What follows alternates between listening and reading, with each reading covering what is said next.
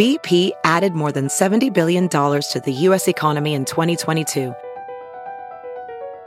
Investments like acquiring America's largest biogas producer, Archaea Energy, and starting up new infrastructure in the Gulf of Mexico.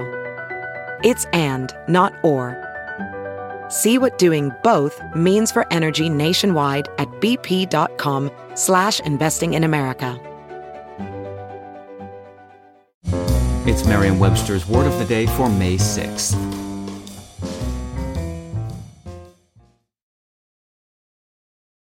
Today's word is demean, spelled D-E-M-E-A-N.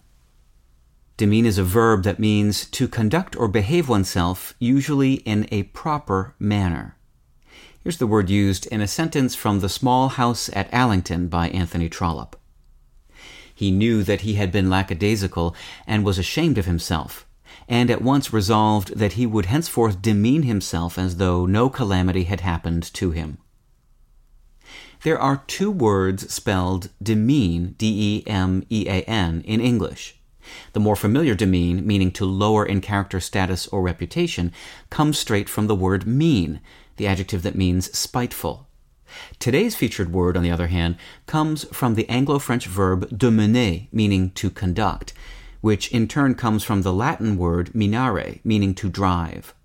This verb has been with us since the 14th century and is generally used in contexts, especially formal ones, specifying a type of behavior, he demeaned himself in a most unfriendly manner, or she demeaned herself as befitting her station in life, or they knew not how to demean themselves in the king's presence.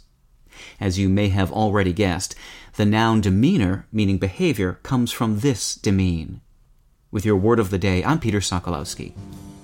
Visit Merriam-Webster.com today for definitions, wordplay, and trending word lookups.